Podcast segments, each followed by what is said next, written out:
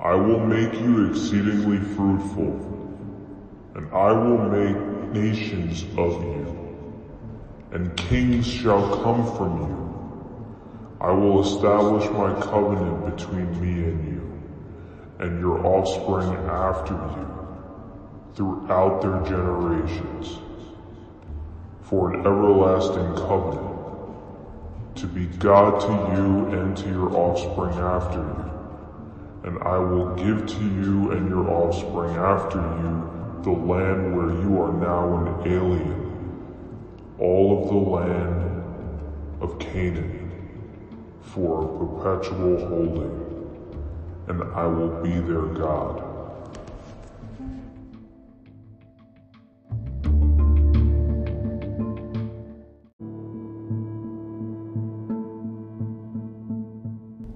Nine generations of Shem's descendants, the Semites, pass.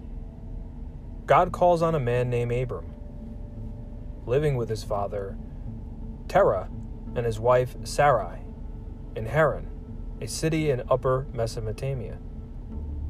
God makes a covenant with Abram, promising to make Abram's descendants into a great nation. Abram agrees to leave his home and move southwest to Canaan with his wife and his nephew, Lot, to a land that God has promised to give to Abraham's descendants. Abram takes up residence there and erects a number of altars throughout the land as symbols of his devotion to God. After a brief stay in Egypt, Abram becomes wealthy and returns to Canaan, where, with the help of only 318 men, he defeats a legion of marauding armies from the east that has descended upon Sodom, where Lot is currently living. The king of Sodom recognizes Abram for his great deed, and the priest blesses Abram with a gift of bread and wine. Abram returns home where God speaks to him again regarding his covenant. Abram's descendants, God promises, will be as numerous as the stars in the sky. A ceremony is performed in which God passes a blazing pot through pieces of sacrificed animals, symbolizing that his promise will not be broken. The writer notes that God considers Abram's faith in him as a form of righteousness. Sarai cannot become pregnant, but she wants to give her husband an heir. To this end, she sends her handmaiden Hagar to sleep with Abram.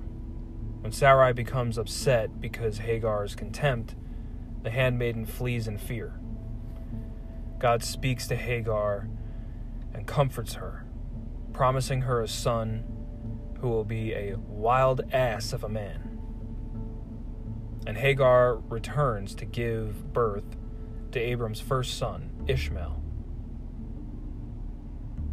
Once again, God speaks with Abram, this time enjoining Abram to remain blameless in his behavior and adding a new requirement to his everlasting covenant.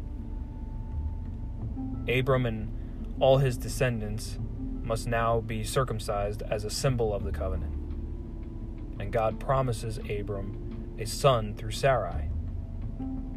The son is to be called Isaac, and it will be through Isaac that the covenant is fulfilled. God renames Abram Abraham, meaning father of many, and gives Sarai a new name to Sarah. One day, God appears to Abraham in the form of three men. The three men say to Sarah, or say that Sarah will have a son. But Sarah, who is now 90 years old, she laughs. Three men travel toward the eastern cities of Sodom and Gomorrah to destroy the cities because their flagrant wickedness and corruption. Abraham pleads on the city's behalf, convincing the Lord not to destroy the cities if only a handful of good men can be found there. The men enter the city of Sodom, and Lot welcomes them into his home. But night falls, and the men of the city surround Lot's home, wishing to rape the three messengers. The messengers persuade Lot to flee the city with his family, telling him and his family not to look back as they leave. However, as God rains down burning sulfur on Sodom and Gomorrah, Lot's wife looks back at her home and is turned into a pillar of salt. Abraham continues to gain political status in the area of Canaan, and Sarah eventually gives birth to Isaac. At Sarah's bidding, Abraham sends Hagar and Ishmael away. God again speaks to Abraham in a test, asking Abraham to kill his son. Isaac as a sacrifice.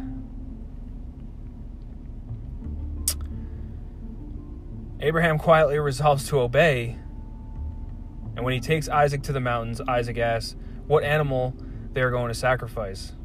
Abraham replies that God will provide an offering. Isaac is laid down on the altar, and just as Abraham is ready to strike, the angel of the Lord stops him. God is impressed with Abraham's great devotion and once again reaffirms his covenant. Sarah dies. Abraham sends his chief servant to Abraham's relatives in Assyria to find a wife for Isaac to prevent his lineage from being sullied by Canaanite influence. The servant plays to be guided to the correct wife for Isaac. God leads him to Rebekah, whom he brings back to Isaac. Isaac marries Rebekah, and Abraham dies soon thereafter.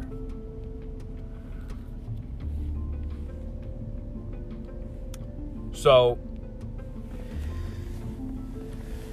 this is uh, Genesis chapters 12 through 25, and it pretty much explains how, you know, God made a promise with Abraham if he is if he continues to stay loyal to God and Abraham stayed loyal even all the way to the point where he was willing to kill his own son for God. And and obviously God is merciful, so he said, you know, Abraham, you don't have to do that. You've shown me enough. I think I think it's um you know, I I think it's a good it's a really good chapter. Um, you know the Genesis chapter 17, um, verse 6 through 8 is the the verse you heard in the beginning of the show, and and you know these words spoken by God articulate God's covenant with Abraham. Initially, in uh, the Genesis narrative, the interaction between God and humans seems bewildering and arbitrary. God speaks to isolated individuals and demands certain actions from them, and here God lays out a plan for an ongoing relationship with humankind.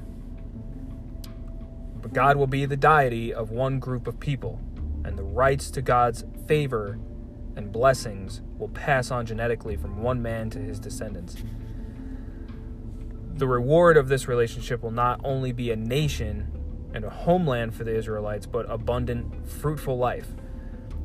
God's comments here serve two functions. First, the passage introduces the dominant motive of the Old Testament.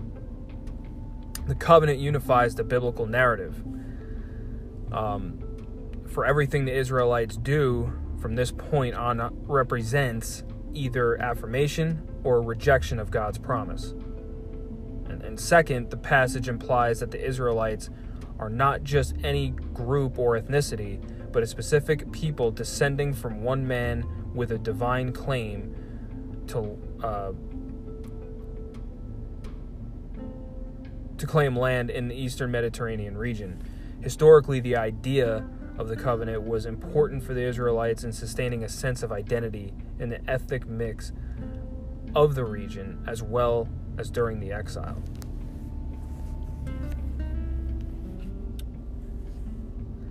And you see a lot of this going on today it within the the Jewish community and stuff. And it's it's pretty interesting to read because you know this stuff this you know these books they date back so far and yet they're so relevant today it's it's amazing what you can find out of the bible you know it's it, it's a great these are really they're, they're great these are great stories out of the old testament because as old as they are some of the oldest writings in world history and yet they're so relevant to us now it's it's amazing Anyway, I hope you guys enjoyed this. This was Genesis uh, chapters 12 through 25, uh, summarizing. Um, the source of these comes from SparkNotes.com, so you can go see SparkNotes. I'm SparkNotes is not a sponsor of this show, but a lot of the information I get is from them, so make sure I give them credit for that. Um, as well as finishing off this episode, uh, make sure to go visit hillsidebowhunter.store. Uh, you know, especially today, if you hear this podcast today, because it's Cyber Monday, so everything's 40% off. So make sure you, if you're a bow hunter out there listening to this, make sure to visit hillsidebowhunter.store, use the code Give Thanks, you'll get 40% off. Um, and as well as FNX Fit for your your supplement needs, for your workout needs. They got great gear, great supplements. I swear the, that company is top notch supplements, best tasting supplements out there, in my opinion. Um, anyway, guys, I hope you enjoyed this episode, and uh, I will see you on the next one. And um, and I believe on the next one, I'll just see in my notes here. We're going to be going to hitting Genesis chapters 25 through 50. And that's going to close out our Genesis uh, summary.